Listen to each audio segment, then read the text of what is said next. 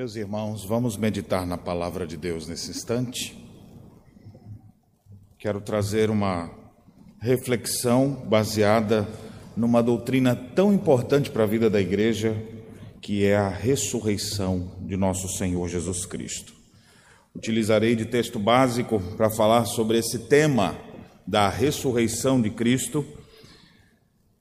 Lucas, no capítulo 24, os versos 5 e 6. Só o finalzinho do verso 5 e o início do verso 6, onde nós temos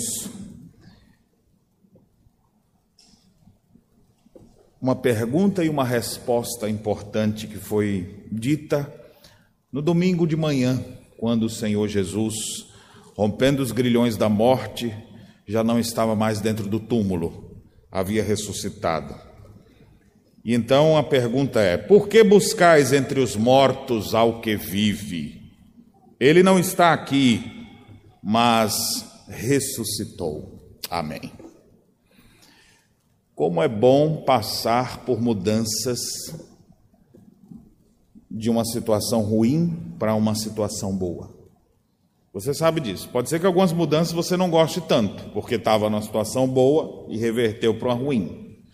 Mas quando é o contrário, você sabe que é bom. Imagine aquele sujeito sofrendo, gordinho, bullying contra os gordinhos como eu, e de repente emagrece, se sente todo feliz. Dizem que é bom. A casa está toda suja e de repente muda e fica tudo limpinho. Aí você olha assim, que beleza. Quando o carro velho que vive quebrando, você consegue trocar por um carro novo. Aí você entra ele com aquele cheirinho novo, e não mais aquele cheirinho de gambá que tinha antes. Quando você tinha aquele emprego ruim que pagava mal e de repente você muda para um emprego que valoriza você e, e recebe muito melhor do que o que fazia. Como é bom quando seu casamento está lá desgastado, você desanimado e de repente muda. Alguma coisa acontece, o casamento é restaurado. Aí você fala, ah, como está maravilhoso isso aqui. Quando aquela vida cheia de dívidas, com nome sujo no SPC, e de repente muda tudo, quando quita a última dívida e o nome está limpo, tem que segurar a pessoa porque ela falta flutuar de tão feliz que ela ficou com essa mudança. Não mais naquela lista, agora estou nessa. Como é bom quando existem mudanças da morte para a vida. A ressurreição fala sobre isso. E eu tenho certeza que isso é o que você mais aspira em muitos aspectos de sua vida. A não ser que você esteja enfrentando alguma, algum problema mental muito forte, você vai estar numa situação boa querendo mudar para uma ruim. Não, está muito bom aqui, mas eu quero é sofrer, eu quero é chorar, eu quero é me arrebentar. Dificilmente, pode estar com algum transtorno, alguma dificuldade, mas todos nós queremos mudar da morte para a vida, da situação ruim para uma situação boa. Ressurreição tem a ver com isso. E eu quero aqui me deter a palavra ressurreição. O texto de hoje nos anuncia sobre isso. Queremos falar sobre a ressurreição, a ressurreição de nosso Senhor Jesus Cristo. A palavra grega que é traduzida aqui, ela sempre é apresentada na, numa, numa voz passiva, não simplesmente ressuscitou, mas ele foi ressuscitado. Alguma coisa operou para que aquilo acontecesse. A ressurreição não é fruto do acaso, algo tornou aquilo possível. Algumas possíveis traduções da palavra ressuscitou ou ressuscitado conforme nós temos nesse texto de Lucas aqui. Tem várias possibilidades. A ideia de causar algo que acorda alguém que está dormindo. Essa é ideia de ressurreição. Da ideia de cessar o sono. Alguém que estava numa postura e de repente acaba com aquilo. Causar algo que levante a pessoa para uma posição original. Mover aquela pessoa para uma posição em pé. Ressuscitar às vezes é traduzido como causar algo que possa trazer à existência. Da ideia de causar o retorno para a vida. Ressurreição tem a ver com aquele que estava num estado inerte começar a movimentar-se. Às vezes é traduzido como levantar-se de uma doença. Ele ressuscitou. E até você usa isso no dia a dia. Quando alguém que nunca mais apareceu e de repente, opa, ressuscitou? Porque apareceu, estava como que morto.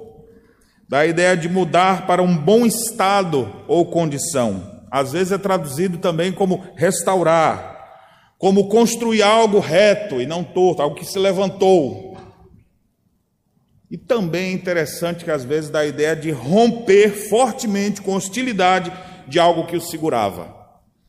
Então, quando a Bíblia diz que Jesus ressuscitou, de fato ele rompeu com os grilhões da morte.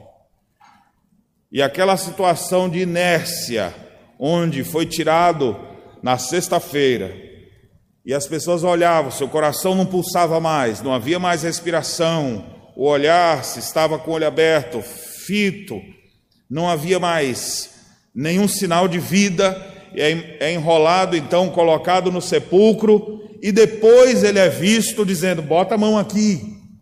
Você vê essa mudança da morte para a vida, um evento único, nunca houve semelhante. Por isso que Jesus é chamado de o primogênito dentre os mortos. A ressurreição de Jesus Cristo ela faz com que o cristianismo se torne uma religião única. O nosso líder não é apenas um líder que deu bons exemplos, trouxe boas palavras, como muitos líderes de muitas religiões no mundo fizeram. Mas o nosso líder rompeu com os grilhões da morte e fez algo que ninguém é capaz de fazer. E isso nos traz alguns significados teológicos. No livro do Dr. Hermes Maia, Eu Creio, ele fala de sete significados importantes da gente destacar quando a gente fala da ressurreição. Primeiro, o poder de Deus. Porque quando se fala do poder de Deus, é exemplificado o poder, a grandeza do poder de Deus que Deus exerceu ressuscitando Cristo. Então, quando você fala para tentar dimensionar poder de Deus, a ressurreição é o modelo para isso. É interessante quando a gente fala poder de Deus, aqueles que gostam de videogame pensam em Hadouken ou coisas desse tipo, alguns brincam até em igreja com essas coisas. Quando fala poder de Deus, se você é mais briguento, você pensa em bomba atômica, em algo belicoso, destruidor. Mas quando a Bíblia vai dizer de algo que é extremamente poderoso, ele fala sobre ressurreição. Quem é que tem o poder de tirar a morte de sobre uma pessoa e fazer ela voltar a viver. É como se a pessoa tivesse a habilidade de fazer retroceder e não deixar acontecer de novo. Também é, nós temos aqui o cumprimento das Escrituras, porque quando a Bíblia fala de ressurreição, foi pré-anunciado em muitos outros momentos, através dos profetas, que o Filho do Homem ressuscitaria também é o cumprimento das próprias palavras de Cristo. Nós que estamos estudando Mateus aqui, várias vezes, nós já vimos Jesus dizendo: O filho do homem vai ser entregue, mas depois de três dias ressuscitará. Então, ressurreição tem a ver com promessas que Cristo disse que ia cumprir e realmente aconteceram. Também é a afirmação da sua filiação divina. Ele disse que ia fazer isso, esse poder eu dou à minha vida e posso reavê-la. Esse poder recebido do meu Pai. Ele é o unigênito Filho de Deus. Tenta fazer isso para ver se você consegue. Quer dizer, não tenta. Porque não vai conseguir. Só Ele fez isso. Também é o cumprimento da sua obra terrena. Muito embora nós afirmamos, pô, a última palavra de uma das últimas palavras de Jesus na cruz está consumado, mas quando nós lemos as escrituras, sabemos que o Senhor foi entregue pelos nossos pecados, mas era necessário ressuscitar rompendo com os grilhões da morte. A obra é completada não na sexta, mas no primeiro dia da semana. Também a aprovação de Deus. Por que, que Deus ressuscitou? Porque de fato aquele filho em quem o pai declarou: Eis meu filho amado em quem me comprazo, esse filho amado foi aprovado em tudo que fez, foi ressuscitado e nos ensina também sobre o triunfo de Deus. Quem pode derrotar nosso Senhor? Todas as forças conspiraram contra ele, mas ninguém conseguiu destruí-lo. Ele deu sua vida, ele a reaveu. Também alguns significados soteriológicos sobre a doutrina da ressurreição. Porque Cristo ressuscitou, ele também é o que pode ressuscitar o nosso coração, e aqui vem a doutrina da regeneração. É Deus quem nos regenera para uma viva esperança. Estávamos mortos em nossos delitos e pecados, ele nos dá o toque de vida para a gente também ressuscitar. Por causa da ressurreição de Cristo é que nós temos a doutrina da justificação pela fé, uma doutrina bíblica tão cara, tão importante, fundamental para nós. Paulo escreve aos Romanos no capítulo 4, dizendo que Cristo foi entregue pelas nossas transgressões e ressuscitou por causa da nossa justificação. Se não houvesse ressurreição, não haveria justificação dos dos filhos de Deus, justificação pela fé, e estaríamos mortos em nossos delitos e pecados, apenas tendo um guru, como outras religiões têm. Mas o nosso Senhor ressuscitou. Também isso implica que temos perdão dos nossos pecados, porque Ele ressuscitou, Ele é o Filho de Deus, Ele é o Todo-Poderoso, Ele é o único que pode perdoar pecados. E nesse sentido, por causa da ressurreição, é que a nossa fé tem sentido. Todo mundo tem algum tipo de fé. Fé nisso, fé naquilo, fé nas coisas mais loucas que você puder imaginar. E a gente, geralmente, no campo da fé, a gente respeita, né? Assim, pá, o pessoal, eles dizem que acredita nisso, né? Vou dizer o quê? E a pessoa acredita com toda veemência. A nossa fé não é uma fé sem sentido. Nossa fé tem sentido. Nós cremos em um Cristo que se encarnou, veio a esse mundo, morreu pelos nossos pecados e ao terceiro dia ressuscitou. A ressurreição de Cristo, irmãos, ela remodelou tudo. E nesse sentido eu gostaria de passar agora para vocês pelo menos dez coisas, dez aspectos da nossa vida e questões práticas para o nosso viver, que a ressurreição de Cristo moldou, operou, transformou, tirou da morte para a vida. E porque Ele é o primogênito dentre os mortos, a igreja do Senhor Jesus, o povo de Deus pode acreditar, confiar, ter expectativa diante de algumas coisas que eu passo a dizer. Primeiro, a ressurreição de Cristo moldou a pregação apostólica. Nossa pregação não é uma pregação simplesmente de alguns assuntos que às vezes você vai ver um xamã dizendo, ou um judeu dizendo, ou um muçulmano dizendo parecido, ou todas essas religiões falaram a mesma coisa, como por exemplo, é, respeite o seu próximo, alguma coisa assim. A mensagem nossa é única. A pregação apostólica ela é moldada pela ressurreição. E você vai abrir a, a, a Bíblia em Atos e vai ver a primeira pregação de Pedro. Ele faz questão de dizer que a morte não podia segurá-lo. Ele rompeu os grilhões da morte a pregação apostólica sempre tem Cristo morto e ressurreto. E isso faz com que a igreja avance na obra missionária e na evangelização. John Stott declarou que a ressurreição atesta e sustenta a missão da igreja. A grande comissão só é possível porque nós obedecemos a alguém que ressuscitou. Imagine como os discípulos iriam pregar se não houvesse ressurreição.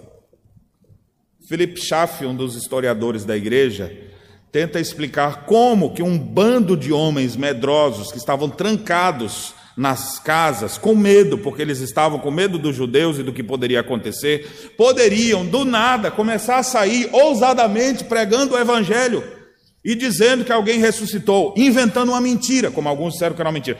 Como explicar o rápido avanço da igreja, a ousadia dos cristãos e anunciando tudo isso, se não encontrarmos a própria resposta que a, que a Escritura nos dá: Cristo ressuscitou. Isso moldou a pregação dos. Isso fez com que eles anunciassem, eles tivessem ousadia, coragem para pregar onde quer que eles estivessem. Segundo, a ressurreição de Cristo moldou a guarda do dia de descanso. Até então, o povo da aliança, em todo o Antigo Testamento, usando o princípio estabelecido por Deus: trabalha seis dias, descansa um. Trabalha seis dias, descansa um. A partir da ressurreição de Cristo, o princípio continua. Trabalha seis dias, descansa um. Só se ficou invertido, né? Descansa um dia, trabalha seis. Descansa um dia, trabalha seis. Ou seja, mesma ideia. Em honra à ressurreição de nosso Senhor Jesus Cristo. Cristo ressuscitou no primeiro dia da semana, depois ele apareceu no primeiro dia da semana, oito dias depois, reaparece aos seus discípulos, manda o seu espírito no dia de Pentecostes num domingo, num primeiro dia da semana, como que marcando ali. Nós temos, inclusive, lemos no culto hoje, Atos capítulo 20, dizendo que Paulo ficou uma semana em Troade. E dentre uma semana, ele faz o culto, não no sábado, no sétimo dia, mas no primeiro dia da semana. Aí você fala, mas tem outro texto, pastor, que diz que ele fez o culto do sábado. Sim, é porque ele estava indo evangelizar judeu. Se ele fosse lá no primeiro dia da semana, não achava ninguém. Então ele estava lá para evangelizar os judeus. Então ele ia na sinagoga nos dias que os judeus se reúnem. Mas chega o um momento que os judeus começam tanto a perseguir que eles rompem, sacode o pé da sandália e segue adiante. O povo de Deus se reúne no primeiro dia da semana. É por isso que o apóstolo Paulo escreve a sua carta aos Coríntios, no capítulo 16, dizendo: no primeiro dia da semana, ou seja, o dia que você já se reúne, separem em casa as ofertas e tragam e consagrem suas ofertas, porque esse é ato de culto também. Então nós temos o dia de adoração sendo mudado. Eu sei que alguns grupos religiosos acusam os cristãos por essa questão do primeiro dia da semana, dizendo que nós estamos mudando a lei de Deus. Nós não estamos mudando nada, só o legislador pode mudar.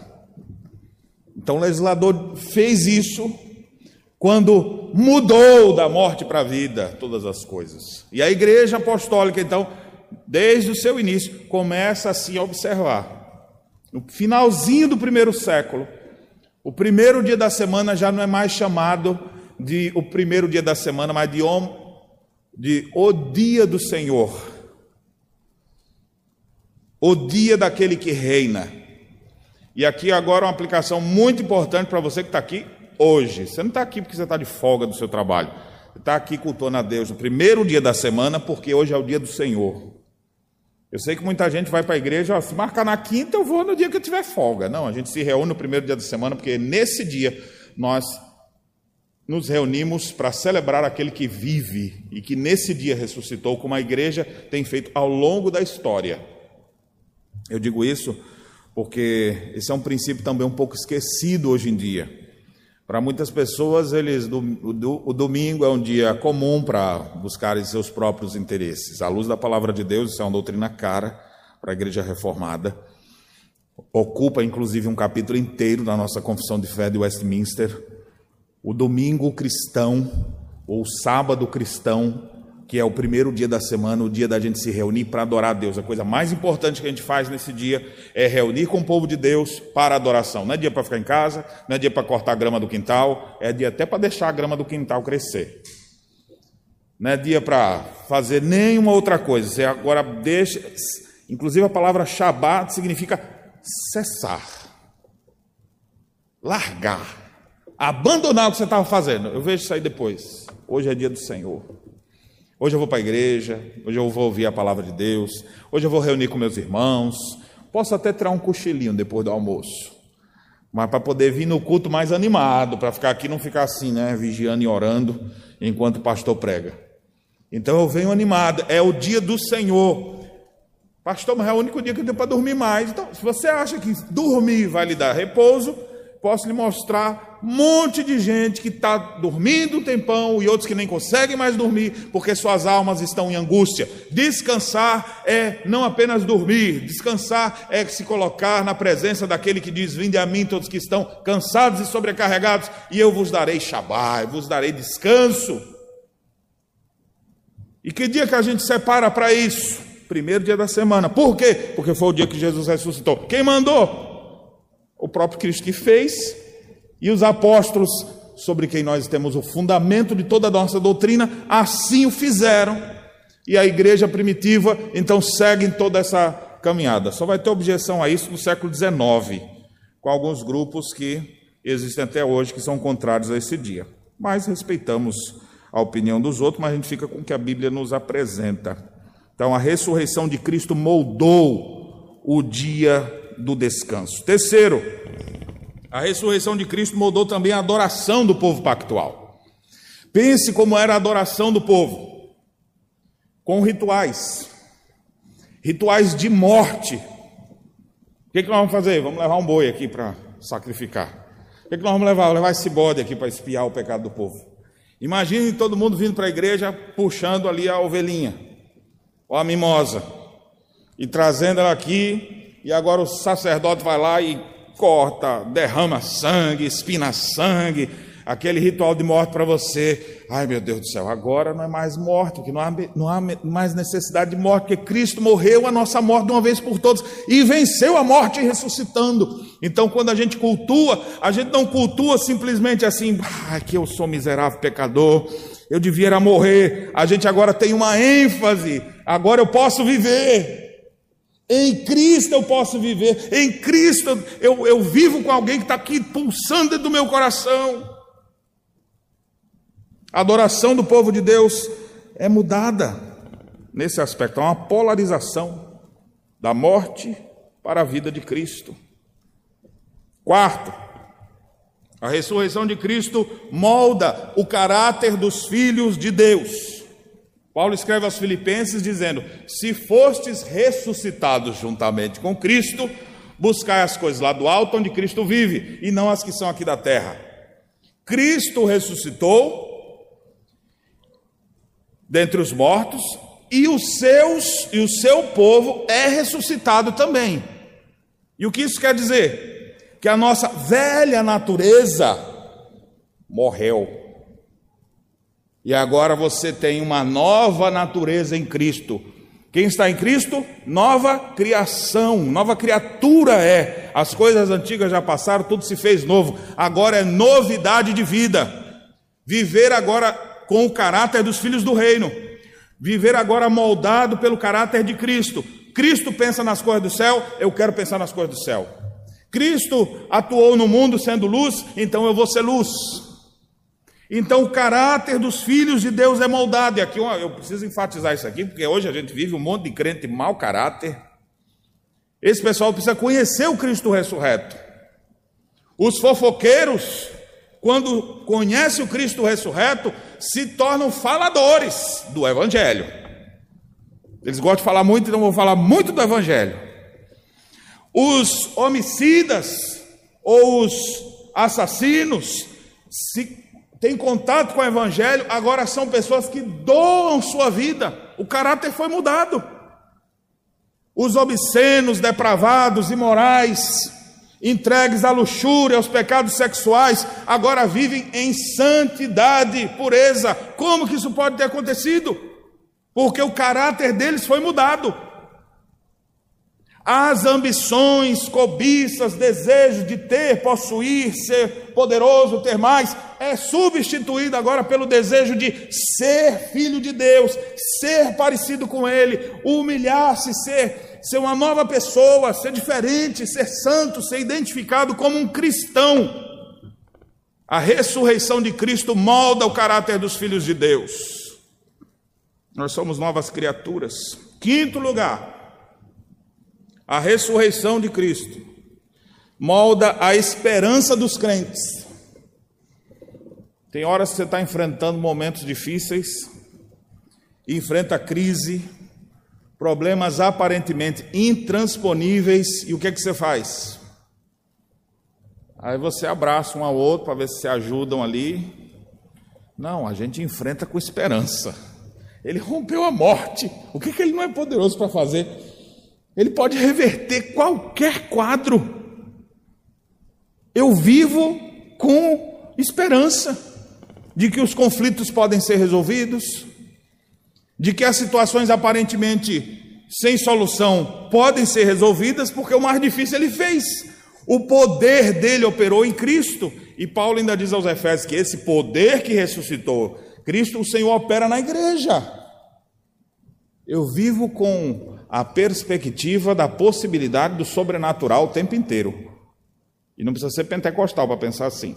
Reformado também pensa assim. Ele crê que Deus intervém, que Deus age, então ele tem esperança. A esperança dos, dos crentes foi moldada pela ressurreição de Cristo. Se eu creio em alguém que rompeu os grilhões da morte, por que, que eu não acho que ele vai dar um jeito nesse vizinho chato que eu estou vivendo agora? Essa crise que eu estou tendo no casamento, essa dificuldade no meu ambiente de trabalho, esse problema que parece que não tem solução, eu acho que não tem saída, mas se ele deu saída para a morte, o que, que é isso aqui perto? Então eu tenho uma nova esperança. Eu tenho esperança. Sexto, a ressurreição de Cristo molda a expectativa futura. Nós não aguardamos mais a morte chegar. Já fui visitar muitas pessoas doentes, assim, aí meu amigo, como é que você está? Estou aqui, ó, só esperando a morte chegar. Está atrasada. Não vejo a hora de morrer. Parece que a expectativa é do fim. Agora a nossa expectativa futura é outra. A expectativa é assim: eu aguardo a ressurreição final. Eu aguardo novo corpo glorificado. Eu aguardo um joelho novo, porque esse aqui eu já fiz três cirurgias, não deu jeito. Eu aguardo que lá no céu eu não vou ter uma mente tão difícil de aprender as coisas. Meu Deus, tem que falar 50 vezes para aprender. Lá no céu não vou ter esse problema. Ou seja, a minha expectativa não é de destruição que tu vai se acabar. A minha expectativa é lá, nós vamos ressuscitar, porque assim como ele ressuscitou, ele também prometeu que nós ressuscitaremos. E é por isso que a igreja declara no credo apostólico: creio na ressurreição do corpo. Por que, que eu creio na ressurreição do corpo? Porque meu Senhor Jesus ressuscitou no corpo, não foi numa ideia, como alguns teólogos liberais do passado diziam. Não, Jesus ressuscitou na mente dos apóstolos. Não foi simplesmente uma questão na mente dos apóstolos, foi real, incontestável. Nós temos expectativa futura. Sétimo, a ressurreição de Cristo nos dá ou molda a perspectiva presente. Não é só pensando lá, mas é aqui agora também. Tudo é novo com Jesus. Porque ele ressuscitou, eu posso ter uma perspectiva menos, como é que eu posso dizer? Pessimista, para baixo ou os mais velhos aqui, que nem eu, vão lembrar daquela hiena miserável que vivia dizendo: ó oh, vida, ó oh, azar, nada vai dar certo. Então agora ele tem uma perspectiva nova, tudo pode ser novo.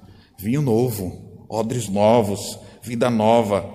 Ele se torna mais positivo nesse sentido, ele, ele, ele convive com a possibilidade. É possível isso acontecer. Para Deus nada é impossível. Ele ressuscitou. A minha perspectiva presente não é fatalista, mas é esperançosa. Não pense em destruição, mas pense que Deus pode dar um jeito e fazer tudo novo. A gente não sabe como, os meios que Deus vai usar, mas a gente tem fé. Fé e vivemos com a perspectiva agora mais positiva. Então, deixa eu dizer uma coisa aqui para os de beijo para baixo. Já viu? Gente que é assim. Beijo para baixo. Como é que você está, irmão? Tudo bem. Como é que está a sua vida? Então, a, a, sua perspectiva por causa da ressurreição de Cristo agora é beijo para cima. Você tem que ser mais, mais animado com as coisas, tem que ter mais perspectivas. As coisas podem acontecer. Ele, ah, pastor, para mim não, esse negócio aí não funciona não. Para mim não tem futuro. Para mim já era. Já encontrou gente assim? Que vive a se lamentar, a reclamar e achar que nunca vai ser possível. Quem crê na ressurreição tem uma nova perspectiva presente. Jesus está conosco. As coisas podem ser diferentes. Ele pode mudar completamente cada coisa. Oitavo, a ressurreição de Cristo molda os relacionamentos interpessoais de morte para a vida. O que é interessante é que você já deve ter percebido que muitas vezes os relacionamentos se desgastam por causa do nosso pecado.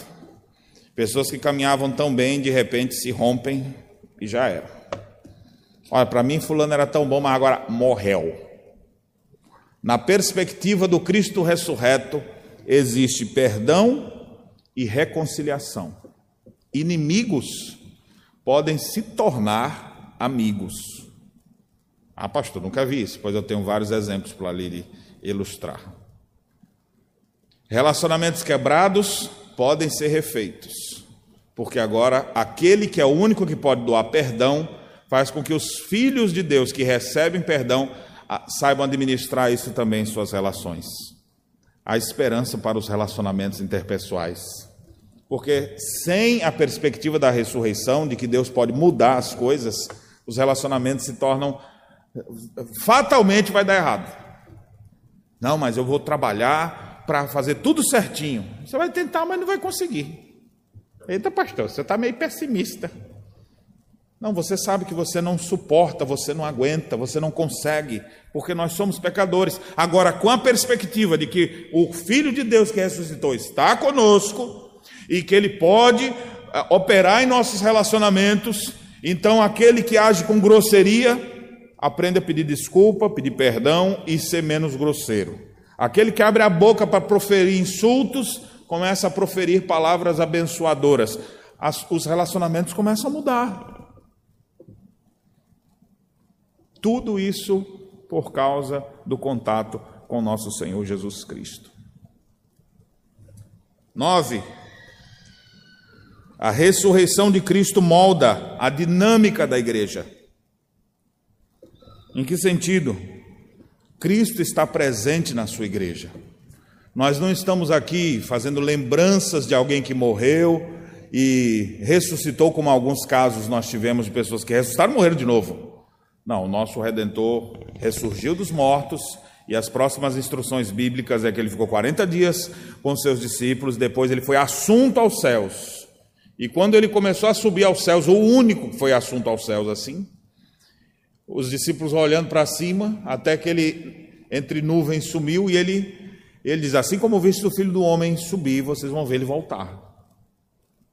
O filho do homem, o Jesus Cristo, está sentado à destra de Deus, mas ele prometeu que enviaria o seu espírito. Depois de sua ascensão, no dia de Pentecostes, Cristo se faz presente com sua igreja através do seu Santo Espírito. É o Espírito de Cristo que opera em nós. É Cristo quem está presente em nossa vida nesse exato momento. Nós estamos aqui nesse culto, nessa dinâmica de culto, e quem está presente aqui? Cristo, por meio do seu Santo Espírito. Cristo está presente, se Ele está presente, Ele pode moldar a dinâmica da igreja e fazer com que aquela igreja morta reviva nós podemos ter esperança de vivificação, esperança de avivamento, esperança de conversão. É possível por causa da ressurreição. Se ele romper os grilhões da morte, o que ele não pode fazer com essas pessoas aqui que estão mortas ali, desanimadas? Ele pode fazer com que todas elas sejam transformadas. E a gente vai viver com essa perspectiva dentro de nós. E não apenas aquela aquela, aquela visão do que está vendo mesmo. Pá, que já era. Esse pessoal aqui não tem futuro. Não, você vai olhar e dizer: Deus, o Senhor pode mudar todo o cenário. Na nossa vigília, nessa madrugada, nós estivemos aqui refletindo sobre a obra missionária. E vimos um pouco as realidades do Rio Grande do Sul, lugares onde a igreja não está presente, e a gente olha assim: ali não tem, ali não tem, ali não tem. Ali tinha, mas acabou. Aquele outro está tá morrendo. Aquele outro está até bem. Aí você vai vendo assim, meu Deus do céu, que cenário de morte. A igreja vive agora moldada com uma nova dinâmica. Não é simplesmente olhando assim, não, tudo vai se acabar, vai ficar cada vez pior. Não, ela crê que Deus pode operar e transformar esses quadros. E Ele pode fazer a sua obra ser transformada no decurso dos anos. E poucas, ao, pouco a pouco as coisas irem, irem tomando novos rumos. Por último, a ressurreição de Cristo molda o nosso conforto. Qual o conforto que alguém tem na vida? Todo sofrimento que alguém passar na vida não pode ser comparado com a glória que teremos em nossos novos corpos glorificados. Isso tudo só é possível por causa da ressurreição. Ressurreição nesse sentido da ideia de alegria.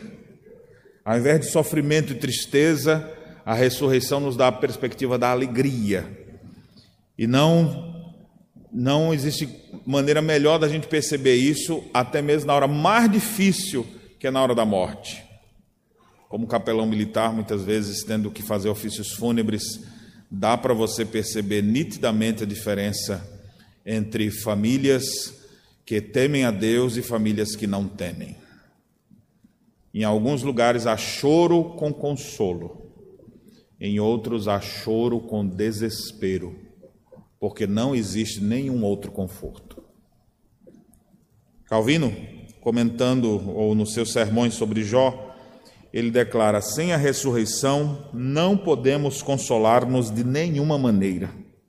Todos os argumentos possíveis serão insuficientes para nos alegrar. Nada poderá produzir alegria em nós, nada poderá nos confortar, mas porque Cristo ressuscitou, nosso consolo agora foi modelado pela ressurreição. Nós estamos chegando na hora da morte e pensando na vida. Desculpe citar seu exemplo, mas conversando esses dias com Isaac, que quase cortou a, a fila, a, a linha, né, da vida e da morte, e ele falava dos momentos mais emocionantes é que ele pensou assim: hoje eu vou, mas não estava com medo, ele estava dizendo: hoje eu vou olhar face a face o rosto de meu Senhor. Então a pessoa está lá no momento de se entubar, de morrer, mas ele tem uma um conforto, ele pode se alegrar naquela hora que alguém ia dizer: Meu Deus, o que será de mim agora? Onde o desespero poderia tomar conta, por causa da ressurreição, a gente pode ter alegria Somente em Cristo nós temos essas coisas. Então, meus irmãos, eu pude falar para vocês aqui, de pelo menos poderia falar outras mais aplicações que têm a ver com a ressurreição de Cristo, que foram modeladas pela sua obra magnífica, quebrando os grilhões da morte e permanecendo vivo e no meio do seu povo. A minha pergunta para você agora é: qual dessas coisas que eu falei aqui você vai começar a considerar mais de perto na sua vida. E aqui eu passo algumas aplicações finais. Sobre a pregação da igreja. Não tenha medo de pregar. Ouse abrir seus lábios e anunciar. Porque quando você prega de Cristo, você não sabe os, os resultados que isso pode acontecer, mas mortos poderão ressuscitar. A igreja se levanta e prega, pode ser que botem você para correr, ou pode ser que te procurem depois, dizendo: Eu quero saber mais sobre isso. Pode ser que multidões se rendam, como Pedro pregou, falou da ressurreição, e três mil almas se converteram. Ou pode ser como Estevão, que pregou também sobre a ressurreição, pegaram em pedra e jogaram nele. E ele morreu ali. Não sabemos as reações, mas nós sabemos que a pregação da igreja não pode ser outra senão da ressurreição. Não vamos utilizar de nenhuma outra técnica para tentar alcançar as pessoas. É a pregação que fala do Cristo que morreu, mas que também ressuscitou. Anuncie isso, pregue isso, creia nisso. Uma outra aplicação para você: se a ressurreição de Cristo moldou o dia da guarda do dia do Senhor, do sétimo dia para o primeiro dia da semana, por que, que você não está aqui hoje no culto? Essa mensagem não era para você, né? Era para outra pessoa. E o que, que você vai fazer no próximo domingo? Vou pintar lá a casa, pastor, porque eu tenho que adiantar. Não, meu amigo, domingo é dia do Senhor, é para você estar reunido com o povo de Deus. Aí eu vou adiantar as tarefas da semana já. Adianta outro dia. Eu vou aproveitar e limpar a casa. Limpa outro dia. Não é para você deixar de fazer as coisas. Faz isso em outros momentos. Não negocie o dia do Senhor. Leve esse dia a sério. É dia de você levantar cedo e consagrar-se com fervor.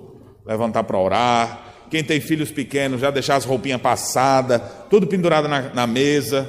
uma cadeirinha ali para de manhã cedo levantar, vestir todo mundo e seguir adiante. Vamos para a igreja, vamos para o culto, vamos para a escola dominical, de noite, vamos para a igreja de novo, vou ficar assistindo é, é, domingo espetacular.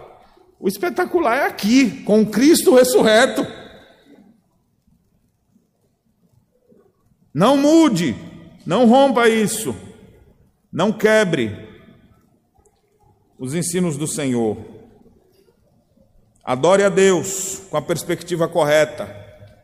Saiba que Cristo está presente. Venha cultuar a Deus com alegria no seu coração, sabendo que Ele está presente. Outra coisa, dá para a gente perceber no teu caráter que Cristo está presente? Dá para a gente perceber que a velha natureza, embora tente ressuscitar, mas você está mortificando ela o tempo inteiro? e que o novo homem criado em Cristo Jesus, ou a nova mulher criada em Cristo Jesus, está crescendo, se santificando e se fortalecendo. É assim que a gente vê? Cristo ressuscitou e isso deve moldar nosso caráter. Vivamos como Cristo viveu. Uma outra coisa para você que anda desesperado, preocupado com os problemas dessa vida: Cristo ressuscitou, tem esperança as coisas podem mudar. E se as coisas não mudar aqui na terra, tem expectativa futura. Não vai ser morte, vai ser vida. Cristo tem um plano magnífico onde nós entraremos na glorificação, teremos novos corpos, viveremos para Ele por toda a eternidade. Enquanto não chega lá na glória, tem uma perspectiva presente com mais ânimo. Jesus pode mudar todas as coisas. Creia que é possível. Ele está conosco. Ele é poderoso para fazer infinitamente mais do que tudo quanto nós pedimos ou pensamos. Confie nele, creia nele, invoque o seu nome. Agora, uma outra aplicação importante para vocês que andam com problemas de relacionamentos e não conseguem resolver. Tenha esperança. Cristo pode mudar todo relacionamento quebrado. Ele pode trazer perdão. Ele pode gerar quebrantamento no coração e fazer com que corações afastados sejam novamente aproximados. Perdão e reconciliação. Assim como Cristo veio a esse mundo para nos trazer essas coisas. Nossos relacionamentos podem ser moldados por isso. Últimas aplicações. Quando você vê cenários de morte, quando você vê uma juventude perdida, o que vai ser de nossas crianças? Olha para esses adolescentes, olha os homens da nossa geração, olha para essa mulherada. Quando você tiver sem expectativa nenhuma, a ressurreição de Cristo molda a dinâmica da igreja. Ele que ressuscitou, que está presente no meio do seu povo, pode reavivar a sua igreja. Pode fazer com que esse cenário de morte seja trans, transformado. Ele pode ressuscitar corações perdidos. Ou usando a linguagem de Ezequiel, no vale dos ossos secos, o povo dizia: a nossa vida está na sepultura, ainda que esteja na sepultura, eu vos farei sair dela, ó povo meu. Viver com essa expectativa da ressurreição. E finalmente, entenda que a única fonte de alegria verdadeira não é nas coisas que nós podemos obter nesse mundo, mas é o conforto que temos por causa da ressurreição de nosso Senhor. Ele está conosco, nunca nos deixará, e ainda que a morte tenhamos que enfrentar, ele, ele acompanhará seu povo até o momento final. O nosso conforto está no fato da ressurreição. É como aqueles momentos trágicos onde muitas vezes cristãos lançados em arenas públicas para serem devorados por animais vivos, eles vão sofrer, vão ser rasgados, crianças vão ser dilaceradas. O que fazer nesses momentos que antecedem tal crueldade? Chegar e dizer: calma, gente, daqui a pouco a gente vai estar com Jesus. Vai doer um pouquinho, mas passa. Daqui a pouco estaremos com nosso Senhor Jesus. Isso pode trazer conforto, alegria, enxugar uma lágrima e morrer, mas sabendo que do outro lado estaremos abrindo os nossos olhos na presença do Senhor Jesus.